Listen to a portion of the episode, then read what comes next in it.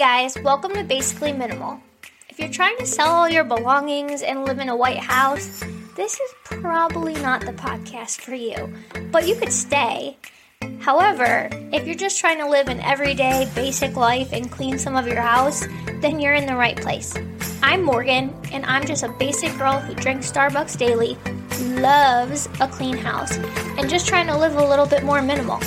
On my podcast, we'll talk about organization, cleaning, living intentionally, and just all the good stuff. New podcasts will be out every Monday. Take me with you and listen while you empty the dishwasher or fold a load of laundry or go on a walk. Have a great week. Merry Christmas.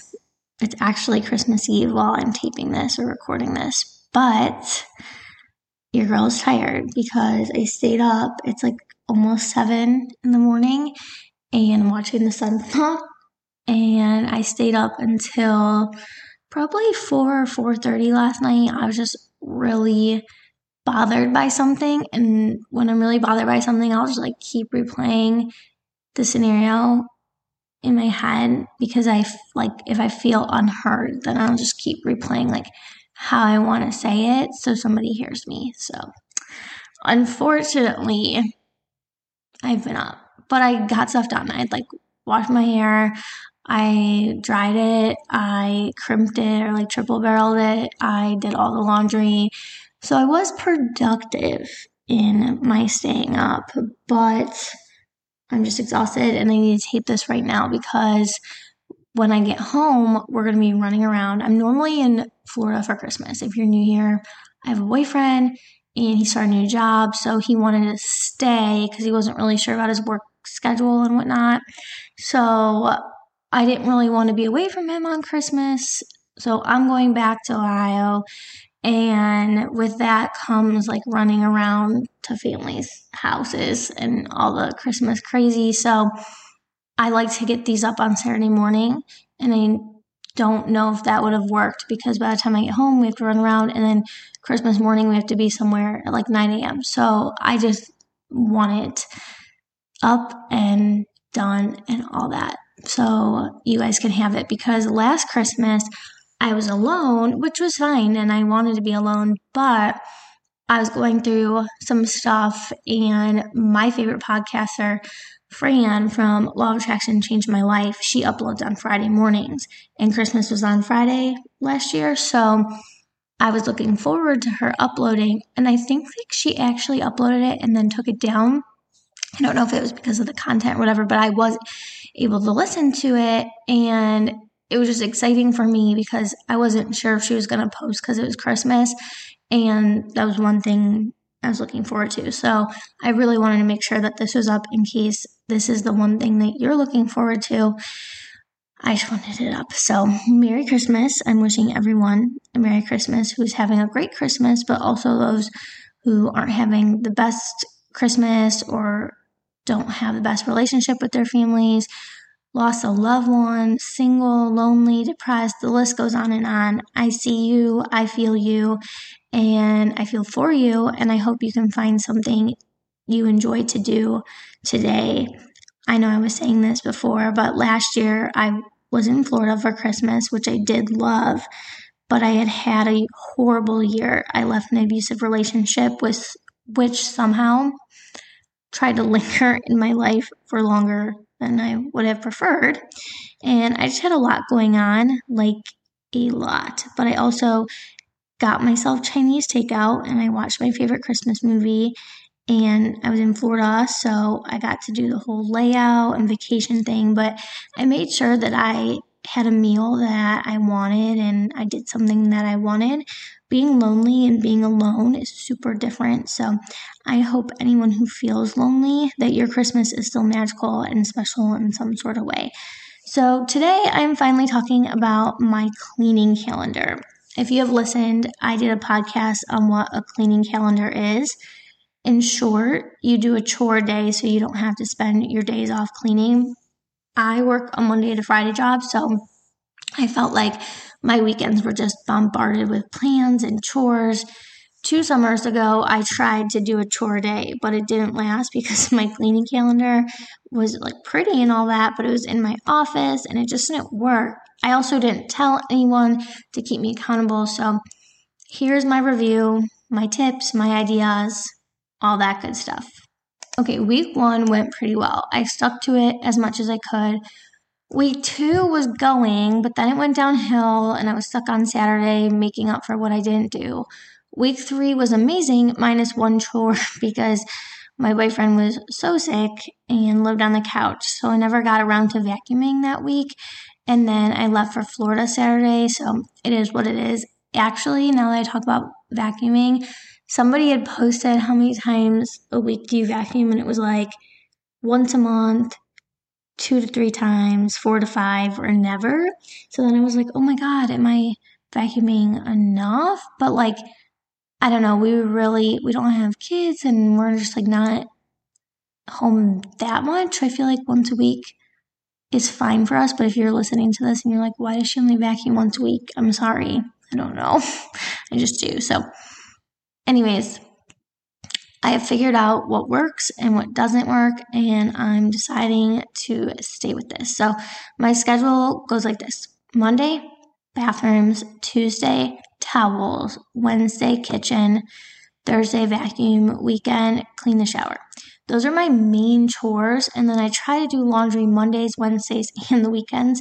My boyfriend goes through so much laundry, so if I do a couple loads during the week, it works out in my favor. I keep Tuesday to just towels because I have dance on Tuesday nights, and if I get home late, I won't have time for a chore. I try to throw the towels in the second I get home. That way I can put them in the dryer and put them away the same night.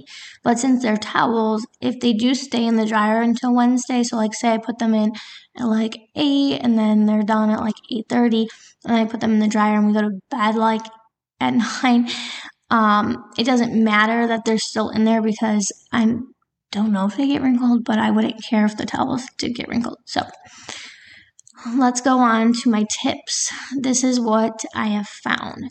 You need to be flexible. Some of the days we had random stuff to do, like run to pick up something from Facebook Marketplace or who knows, just random plans that got added on. So because of that, I had to be flexible and do 2 chores the next day.